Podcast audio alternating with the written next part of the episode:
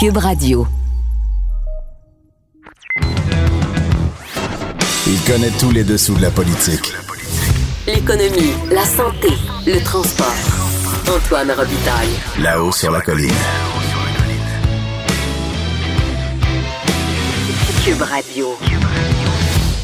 Aujourd'hui, à La Haut sur la colline, notre compteur Jean-François Gibault revient sur le fabuleux destin de l'entrepreneur Vicky Lavoie, qui est devenu millionnaire en achetant une usine à Lebel-sur-Quévillon et en obtenant un juteux contrat de cogénération avec Hydro-Québec de huit cents millions, oui, huit cents millions sur vingt-cinq ans. Des transactions qui intéressent maintenant l'U P A C, l'unité permanente anticorruption, dois-je le rappeler. Mais d'abord, mais d'abord, mais c'est vendredi, alors c'est jour du dialogue des barbus. C'est pas moi qui dis ça, c'est mon tonton Thomas. C'est pas moi qui dis ça, c'est mon tonton Thomas. Il y a sa barbe qui pique un peu, il y a des grosses taches sur son bleu. Bonjour tonton Thomas. Salut l'autre barbu, ça va bien? L'autre barbu. Hey, ça a été toute une semaine. Euh, évidemment, on sent la deuxième vague venir. Et, et là, François Legault, penses-tu qu'il a réussi avec sa conférence de presse, disons-le, sur un ton euh, solennel, euh, grave? Est-ce qu'il a réussi à convaincre les Québécois, ce, selon toi? Personnellement, je trouve que François Legault est un excellent communicateur. Il a exactement le bon ton, euh, affable quand il faut, un peu bon père de famille quand il faut, euh, un peu beau-frère au party de Noël de temps en temps avec son franc-parler et sa manière d'expliquer. Oui. Moi, j'ai trouvé qu'il avait eu le ton juste et qu'il pouvait convaincre les récalcitrants, peut-être pas les gens qui étaient dans la rue, pas de masque, mais peut-être le commun des mortels qui se grattait la tête, est-ce que c'est si grave que ça, ça aidait. Mais deux jours plus tard, et ça j'étais sidéré, donc jeudi, mm-hmm. il était à, à l'Assemblée nationale, puis en réponse à une question de, de la chef de l'opposition officielle, Madame Anglade, il dit « C'est correct, c'est pas si grave, parce qu'on est dans la version optimiste de la courbe. » Allô, l'optimisme? Alors, les gens qui disent qu'il y a de l'exagération du gouvernement, puis tout ça, c'est une conspiration, un complot, blablabla, même si ça a l'iconité, tout ça, mm-hmm. ça même, ils pouvaient trouver Un, un certain encouragement dans la réponse en chambre de M. Legault, et ça, je ne l'ai pas compris. Je, il, je le blâme ça, pas. Il, il prête flanc à certaines accusations là, de, de, d'incohérence. Ben oui. Ben, oui, ça, c'est un, un problème politique à, à son égard, mais d'une manière plus large, les gens qui propagent l'idée que la covid dix-neuf, c'est une invention, puis c'est pas vrai, puis patati patata, ben ils vont regarder cette déclaration-là, qu'on est dans une courbe plutôt optimiste, ils vont dire, mais arrêtez vos exagérations. C'est ça, c'est une... Il a piétiné sa propre version de l'histoire, et ça, c'est une erreur toujours en communication. Oui, comme l'erreur de Christian Dubé aussi, euh, à l'endroit de cette pauvre euh, coiffeuse. C'est, c'est, c'est, vraiment, c'est vraiment tragique quand même. C'est, c'est, c'est, c'est le tragique, pouvoir qui dérape. Ça... Et, et, et M. Dubé n'en est pas à sa première bourde. Mm. Non, puis entre toi et moi, chers collègues, oui. le gouvernement du Québec, le ministère de la Santé et les établissements de santé ordonnaient, ordonnaient, j'en ai vu, là, et T V A les a très bien couverts, par écrit à des gens en pleine éclosion, en pleine COVID, en pleine pandémie, à des gens de faire plusieurs sites, plusieurs établissements, alors que c'était banni dans les provinces qui sont mieux tirées d'affaires, comme Colombie-Britannique et en Ontario. Nous, on n'a jamais banni ça. Alors, moi, je veux bien. C'est facile de tomber sur la tête d'une coiffeuse. On n'a jamais banni ça, Thomas, parce qu'on aurait ainsi abandonné des gens euh, sans service. Alors, on... on entre les abandonner sans service, euh, les, les laisser à eux-mêmes, un peu comme à, à la résidence Heron, on a, et, et, et, et, et au, au moins leur donner des services avec le risque d'une contamination, on a choisi des services. Je suis d'accord avec toi. Ça, c'est l'excuse du gouvernement. Qu'une fois que le spirale infernale commençait, ils n'étaient plus capables de s'en sortir. Mais la question, l'autre barbu, Mmh. comment ça se fait que c'est au Québec qu'on s'est mis dans cette situation-là? Comment ça se fait que dans les autres provinces, en, en ayant actionné les leviers nécessaires à temps, ils ont été capables de garder leurs employés et mmh. de garder la santé et la sécurité des résidents de, de ces centres-là? Oui. Oui, effectivement. Effectivement. Aujourd'hui, ben, c'est les provinces qui, qui vont présenter leur front commun pour euh, réclamer des sous d'Ottawa. Penses-tu que, que Justin Trudeau va, va accepter? Penses-tu qu'il va être obligé de céder à, à cette demande-là des provinces? il va être obligé de céder à une partie de la demande, notamment en ce qui concerne la santé. Ça, c'est le talon d'Achille de M. Trudeau, d'essayer de convaincre les gens que le fédéral n'a pas besoin de remettre plus. Et pour avoir été un des nombreux politiciens à Québec, avoir essayé de gérer, malgré les coupures monumentales imposées par Paul Martin, lorsqu'il était le ministre des Finances, moi, je trouve que c'est juste un, un, le retour de l'ascenseur. C'est, c'est juste équilibré des choses que les provinces disent, écoutez là, oui, la santé et les services sociaux, c'est d'abord et avant tout les provinces, mais aux années, à la fin des années soixante, on a créé un système dont on est tous fiers. Assurance maladie universelle, gratuite, tout le monde, pas de problème. Le deal à l'époque, cinquante pour cent payé par le fédéral, cinquante pour cent payé par les provinces. Ouais. Et voilà que deux générations plus tard, on est rendu à vingt et un pour cent payé par le fédéral et soixante-dix-neuf pour cent payé par les provinces. Ça se peut pas. Ça peut pas continuer. Ça marche pas. Et ça, c'est, c'est incontournable comme argument. Mais ça fait longtemps que cet argument-là est présenté par les provinces, notamment par le Québec. Moi, je, je me souviens... Euh... Oui, mais le Québec n'est plus tout seul. Ouais. Le Québec n'est plus tout seul. On a des provinces majeures qui, qui sont... Euh, en, à bord euh, de ce train avec nous. Et tout le monde est en train de pousser M. Trudeau, qui, dans sa situation minoritaire, la dernière chose qu'il veut, c'est d'avoir, euh, de provoquer, de provoquer une élection d'abord et avant tout, parce qu'il a peur de la perdre, mais de provoquer les provinces et leur capacité aussi de communiquer. Parce que si vous commencez à vous attaquer à des morceaux comme Doug Ford ou Brian Pallister au Manitoba ou François Legault au Québec, euh, bonne chance. Mm-hmm. Et euh, Scott Moe, euh, qui est là par intérim jusqu'à leurs élections prochaines en, en Saskatchewan, c'est un peu la même chose. Et ce sont des, sont des bêtes dans leurs provinces respectives, très solides, très ancrées avec leur population. Oui, c'est des politiciens Et, populaires, c'est vrai. Oui, ouais, mais aussi, pour répondre à ta question directement, Antoine, pourquoi jamais par le passé? Parce que personne ne s'intéressait à ça. Tu pouvais créer ça sur les toits au Québec, mais si Ontario et les autres provinces n'embarquaient pas, c'était « Ah, juste tous de ce chialage du Québec, c'est pas grave, on n'a mm-hmm. pas besoin d'écouter ça. » Mais là qu'on est rendu, toutes les provinces qui ont la, la même toune, toutes en train de le chanter en même temps, là, ça va être beaucoup plus difficile pour M. Trudeau de l'ignorer. Mais toi, Thomas, qui a été dans un parti qui est reconnu comme un centralisateur, si jamais tu avais été au pouvoir, tu aurais été pogné avec des gens qui auraient dit « Ah, il faut mettre des conditions aux provinces pour qu'ils dépensent bien que selon nos priorités en santé. » Qu'est-ce que tu aurais en fait? fait? Je me suis nous, on avait, nous, on avait une base politique constitutionnelle et un offre vers le Québec quand j'étais chef du N P D qu'on appelait la, la déclaration de Sherbrooke parce que c'était lors d'un un congrès dans cette ville québécoise que ça avait été élaboré. Oui. Et ça prévoyait spécifiquement que dans des domaines comme la santé, c'était des transferts directs sans condition. Ah bon, OK. Donc, tu t'étais pas, muni de ça. Oui. Tu avais ça dans ta petite poche. Euh, en tout cas, j'ai l'impression qu'en matière d'habitation, si on peut faire juste une parenthèse sur euh, le logement social, là, euh, en matière d'habitation, on a l'impression là, que ça va être quasiment sans condition. Ce qui a été annoncé hier, là, le un virgule cinq milliard là, qui va être... Euh, C'est qui... pas mieux parce que le fédéral, un, ne connaît rien là-dedans. Et deux, le Québec en a un besoin tellement criant, notamment dans la grande région de Montréal, qu'il fallait arrêter de niaiser avec la rondelle. Alors, moi, je suis bien content. Oui. Je reviens à, à François Legault qui... Et là, je vais, je vais te poser la question. As-tu l'impression, comme moi, que hier, c'était sa conversion au fédéralisme le plus... la plus claire. je je, Moi, je, je, je m'explique. Il a dit, on l'a vu pour les mesures... Attends, je vais, je vais retrouver la citation. « On est toujours plus fort quand on est unis. » Quand on se tient ensemble, les différentes provinces. Ouh! On est loin du François Legault qui euh, rédigeait le budget de l'an un d'un Québec souverain. Oui, mais c'est pour ça que c'est tellement puissant. C'est ça, hein? Précis, précisément parce que c'est un ancien souverainiste.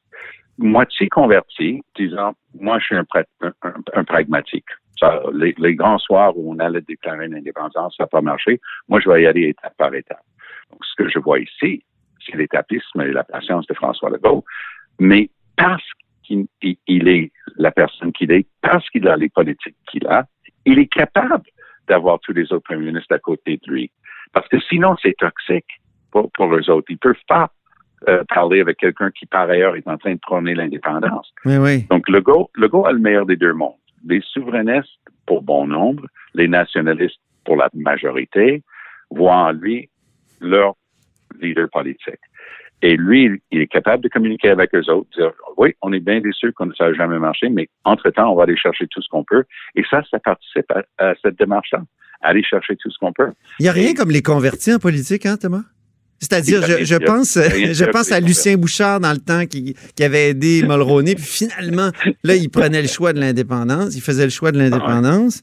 On pense à Robert Bourassa qui a failli, on a eu l'impression à un moment donné, au moment de Meech, tu sais, quand il a dit que le fédéralisme n'était pas un, une solution éternelle pour le Québec, hey, on se disait, mon Dieu, mais il était vraiment... Il y a des documents qui viennent de sortir du Conseil des ministres qui montrent que Bernard Landry relatait une conversation avec Bourassa au cours de laquelle, selon M. Landry, Euh, M. Bourassa aurait avoué que, lui, c'était juste une question de temps, mais il était souverainiste fondamentalement. Alors, oui, il y en a pour les fins et les fous là-dedans. Mais il y a des choses qui... mais les convertis, c'est puissant. Oui. Oui, mais c'est très puissant. Justement. Et, et prenons l'exemple de la loi cent un au fédéral. Oui. Voilà, jamais j'aurais pensé que Justin Trudeau serait mis dans un coin aussi facilement. Lorsque j'étais à Ottawa, j'ai présenté un projet de loi mais oui. pour étendre l'application de la loi cent un aux compagnies qui relèvent du fédéral. Pensons aux ports, pensons aux chemins de fer, pensons aux banques, et ainsi de suite. La réponse du, des milieux des affaires dit, écoutez, le, presque toutes les banques l'appliquent déjà, ce qui est par ailleurs vrai et une bonne chose. Mais ça pose juste la question, alors, pour eux autres, c'est pas un problème de dire qu'ils doivent le faire. Pour l'instant, c'est, c'est leur choix. Et pour les autres qui ont choisi de ne jamais le faire, on va la leur imposer. Et je n'imagine personne qui peut me donner un argument valable. Pourquoi un travailleur au Québec pourrait pas avoir le droit, pas la velléité ou la bienséance de son patron, mais le droit d'exiger que son patron lui envoie ses communications écrites en français. Je, je, je connais personne qui mmh. peut qui peut s'opposer à ça. Ben non, c'est Et sûr. Là, sauf Justin Trudeau, parce que Trudeau s'est opposé à ça, ils ont voté contre ça quand nous, on a présenté notre projet de loi. Lui puis Mélanie Joly sont méprisants à l'égard de, de cette idée d'étendre la loi cent un à l'égard de, pour, pour défendre les droits des travailleurs euh, québécois qui travaillent pour des compagnies qui sont de compétences fédérales. Et voilà que tout d'un coup, euh, Mélanie Joly, c'est euh, les criquets, hein, c'est, euh, c'est assez silencieux, merci. Effectivement. Ils ne savent plus où mettre les pieds. Monsieur Trudeau reste quoi là-dessus? Monsieur Trudeau n'a pas de réflexe dans le dossier linguistique. Hey, est-ce qu'on, est-ce qu'on peut parler de Madeleine Mayer, cette députée oui. provinciale libérale de l'Ontario qu'ils ont amenée à Ottawa? Ils allaient la nommer commissaire aux langues officielles pour tenir tête au gouvernement de Justin Trudeau alors qu'elle avait contribué financièrement à sa propre campagne électorale à la chefferie de Trudeau. Il y a des choses qu'ils ne comprennent pas, effectivement. Ben, c'est-à-dire, mm. ils ne comprennent pas qu'il y a des institutions pour protéger les, les deux langues officielles à travers le pays. Puis là, ils vont être obligés de prendre une décision. Puis Erin O'Toole a, a surpris plus d'un oui, ben en, oui. prenant, en prenant fait et cause pour le droit linguistique des travailleurs québécois dans ces, dans ces établissements. Dans ah, ces, c'est un, c'est un, un virage qui est passé un peu sous le radar, mais qui est majeur, moi, je trouve. T'as, t'as tout à fait raison. Trudeau est, est, est, se retrouve dans et un coin, puis son esquive était tellement pitoyable. Son esquive, là, de dire on est en COVID, nous, on protège les individus. Mais franchement, franchement, comme, comme si dans le, dans, dans le discours du trône, là, il n'allait pas aborder aucun autre sujet. Mais voyons donc. J'ai, j'ai, des, j'ai eu des nouvelles là-dessus. Ça, c'est l'avantage d'être commentateur et analyste politique. Parce ouais. que je, je, par, je finis par parler à tout le monde parce que je ne suis plus là, en politique partisane. Et j'ai eu euh, des informations euh, vraiment intéressantes en provenance de Toronto ah oui? sur le discours du trône. M. Trudeau donnait des, des, des indications il y a trois, quatre semaines que ça allait être vraiment un, un feu d'artifice de nouvelles idées, vraiment frappé très fort, environnement, développement durable, respect de l'accord de Paris, chose que M. Trudeau a résolument pas faite depuis cinq ans qu'il est là. Mm-hmm. Et voilà que, d'une manière très intéressante, euh, j'ai appris à travers les branches dans des hautes sphères, mais quand je dis hautes sphères, vraiment les hautes sphères économiques et financières à, à Toronto, que ni plus ni moins, M. Trudeau s'est fait dire de se calmer. et, et, et, et il va se calmer. Euh, et moi, j'étais persuadé, par exemple, que Stephen Guilbeault, qui est quelqu'un que je connais depuis longtemps et que j'aime beaucoup, euh, et, mais, et qui est très crédible comme porte-parole en environnement, j'étais persuadé qu'on allait voir Stephen Guilbeault arriver comme un Uber ministre environnement développement durable. Je, je le souhaiterais encore parce que je pense qu'il est en train de languir, même si c'est Trudeau, c'est le fun, il touche au Facebook et tout ce truc-là de ce monde, mais de le mettre à, oui, à puis il a fait un livre sur l'intelligence artificielle, hein, euh, Stephen oui. Guilbeault, et donc il s'intéresse à autre chose. Souvent, on, oui, on le réduit un, à son côté vert, mais c'est un non, gars intelligent un bon qui... Oui, c'est ça. Mais je pense qu'on est en train de perdre ses talents en le mettant là. Tu ah, imagines oui. le travail que ce gars aurait pu faire pour, euh, pour que le Canada devienne un, un chef de file en environnement plutôt que d'être un, un dernier de classe comme on est en ce moment. Mm-hmm. Et penses-tu que Justin Trudeau va finalement se ranger au consensus sur la loi cent un appliquée aux organismes et entreprises fédérales? Il va utiliser le truc classique au fédéral. Il va dire qu'il va demander un avis, il va mettre ça en commission parlementaire, il va traîner les pieds, il va se staller. C'est facile à faire un, deux, trois. Tout est déjà là. Mais, les projets ouais. de loi sont déjà écrites. Mais Et encore une fois, c'est les conservateurs qui ont l'air à comprendre le mieux la, la, l'aspect, euh, comment dire, la conception dominante du fédéralisme au Québec, c'est-à-dire qu'il faut que ça soit asymétrique. Et c'est les conservateurs. Tu sais, je, je repensais à ça aujourd'hui. Stanfield, euh, je remonte très loin, là, mais ayons de la mémoire un peu. Euh, Stanfield avait dit, moi, je suis pour le statut particulier. Après ça, Joe Clark aussi était ouvert. Euh, Mulroney, bon, et c'est évident avec, euh, avec euh, Meech et, et même Charlottetown. Puis Harper, d'une certaine façon, aussi. Donc, euh, j'ai, j'ai l'impression que c'est souvent les anglophones du Parti conservateur qui comprennent mieux le Québec sur cet aspect-là. Est-ce que c'est ton impression? Oui, c'est mon impression. Et je, je me permettrais d'ajouter un autre élément. Toi et moi, on a parlé la semaine dernière du débat que j'ai eu avec Trudeau en, lors de l'élection en deux mille quinze, oui. où j'ai dit « c'est une honte d'avoir mis des centaines de Québécois en prison sans accusation, des gens qui n'avaient rien fait. » Monsieur oui. Trudeau, on était à Toronto pour ce débat au, euh, au centre de la ville. C'était tenu par le Monk Center, le, c'est une école importante à, à Toronto. Et M. Trudeau est monté sur son grand cheval blanc, euh, son, son cheval blanc qui appartient à, à son père, et il a commencé à dire à quel point il défendait tout ce que son père avait fait. Moi, j'ai appris en cet instant-là, Antoine, que Justin Trudeau a toujours maîtrisé l'art, être contre le Québec, d'une manière très ouverte dans le reste du Canada.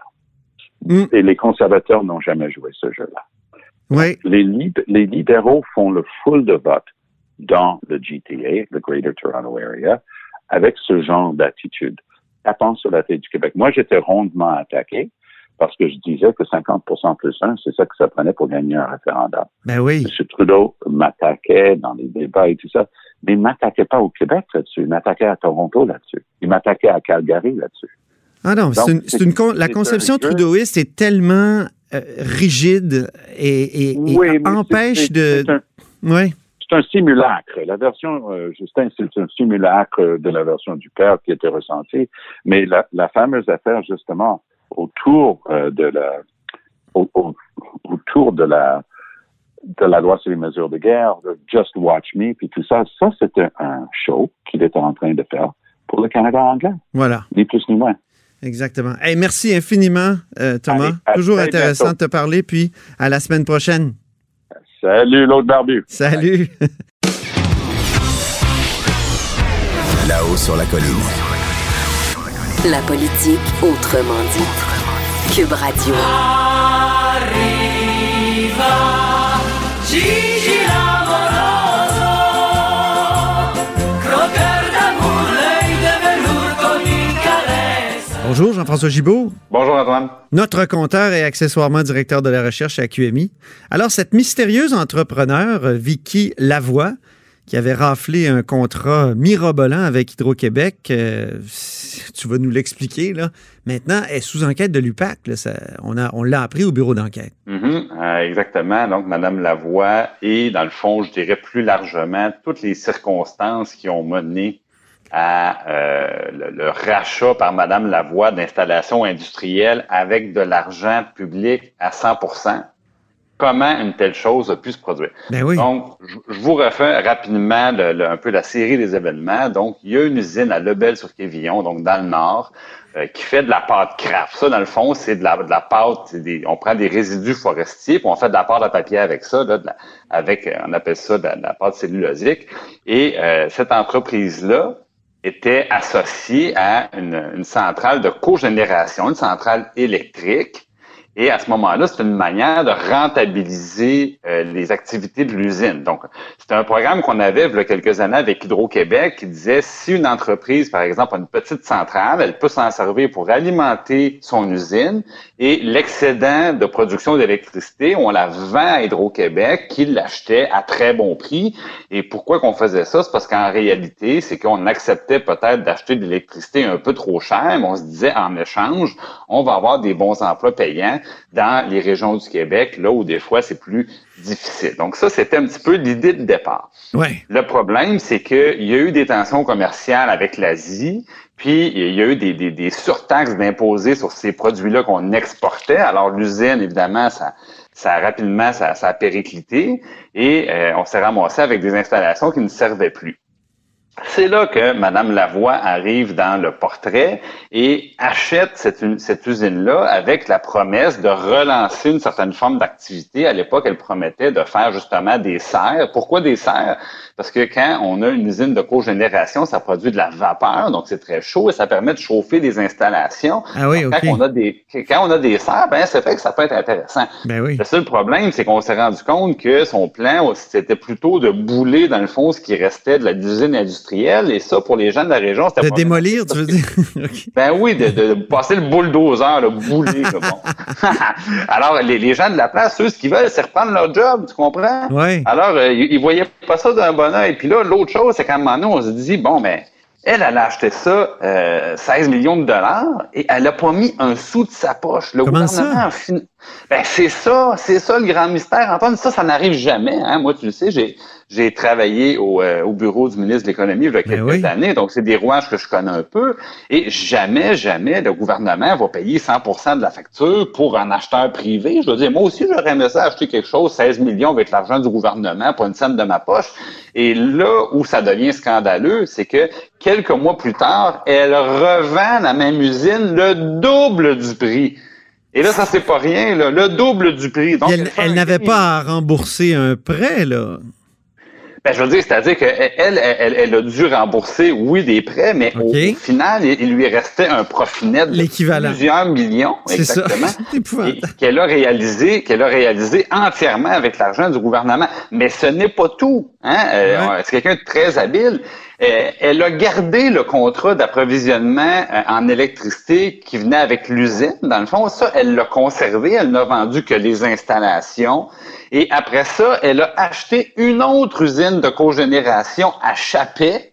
Et elle s'est dit, je vais transférer le contrat que j'ai à, avec Hydro-Québec à Chapais. Et là, on parle d'un contrat qui vaut huit cents millions de dollars sur, évidemment, quelques dizaines d'années, là, mais c'est quand même plusieurs millions de dollars par année, huit cents millions au total, c'est gigantesque. C'est, c'est Et là, vrai, comment... huit cents millions, ben voyons. Bon.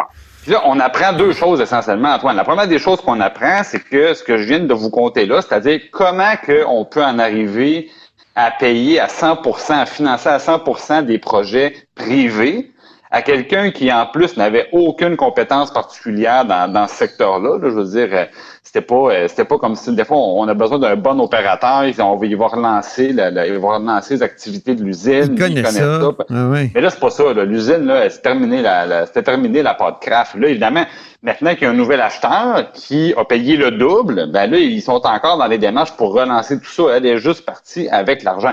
Alors, le résultat des courses, il y a eu une enquête interne euh, au ministère de l'Économie. Oui, et moi, je me en, souviens. Cette enquête-là, oui. Ben oui, et là, on apprend que si c'est long un peu d'avoir avant d'avoir les résultats, c'est que le rapport est rendu à l'U P A C. Ah! Alors, ah, alors là, ça, ça veut dire que euh, probablement qu'au courant de l'enquête, le jury comptable, la firme qui a fait la, les vérifications, ben, a trouvé matière à ce que l'information soit envoyée à la police.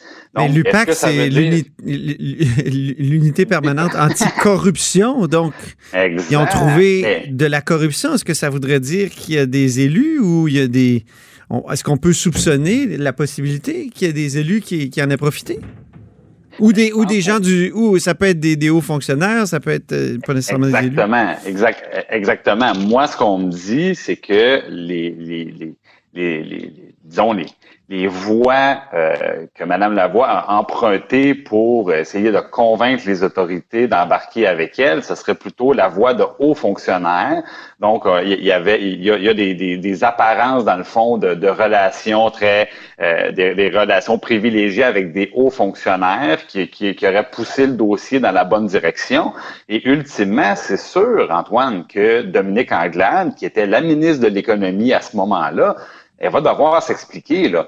Parce que minimalement, et là, c'est le cas de le dire, elle a dormi au gaz, euh, minimalement, là, dans ce cas-ci, il faudrait parler de biomasse, là, mais euh, disons qu'il y a eu un manque de vigilance, ça, c'est certain, certain, certain, parce que elle a, c'est, son gouvernement a prouvé ça, elle a une imputabilité. C'est clair. Euh, mais, mmh. mais maintenant, qui... qui, dans le fond, euh, a trouvé que c'était une bonne idée de, de faire ça, ben c'est probablement ça qu'on, qu'on saura un jour. Donc, c'est qui est tenu responsable pour ces choses-là.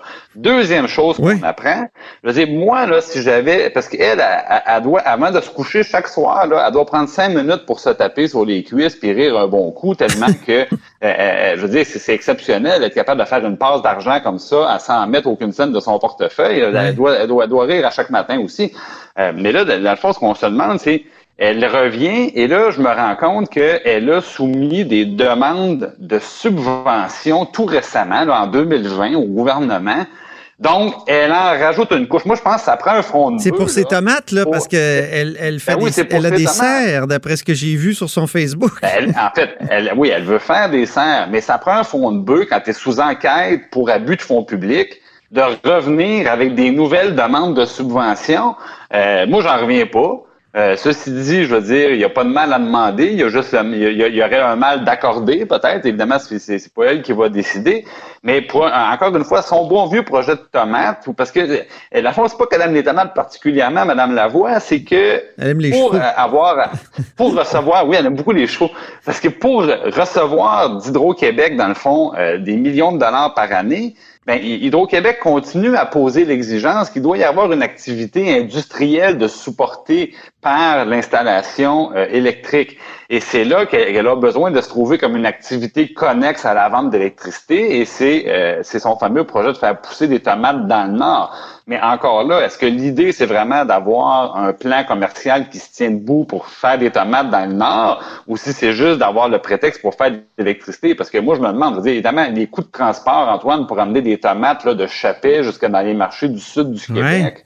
Euh, est-ce, est-ce qu'ils se mangent assez de tomates dans le Nord pour avoir approvisionné un marché local sans avoir des importants excédents? Je pense que tout ça, ça peut être intéressant de regarder si c'est vraiment un plan d'affaires qui tient debout. Ou, ou si c'est un prétexte. Ce qu'on veut, c'est, ouais. c'est un prétexte, dans le fond, pour avoir la, la généreuse subvention d'Hydro-Québec à chaque année là, pendant, pendant plusieurs années. Ouais. Donc, c'est tout ça qui va devoir être... Euh, qui va devoir être, être examiné. Est-ce qu'Hydro-Québec, dans le fond, va y voir vraiment une activité industrielle puis dire, effectivement, donc on peut continuer à acheter mm-hmm. cette électricité-là, ben si Hydro va dire, ben c'est, c'est un prétexte parce que mm-hmm. c'est une infime partie de la capacité de la, de la centrale, là, c'est-à-dire de la vapeur qui est émise par la centrale de cogénération qui est utilisée pour le moment dans dans, dans sa production de tomates qui est, qui est prévue. Mais, euh, espèce de tomate qu'on nomme fling-flang. Est-ce que tu savais? Ça, ça remplace la tomate rose, Antoine. C'est la tomate fling-flang. Mais elle, elle goûte très acide. Contrairement à la tomate rose. Exactement. Merci beaucoup, Jean-François Gibault. Cube Radio.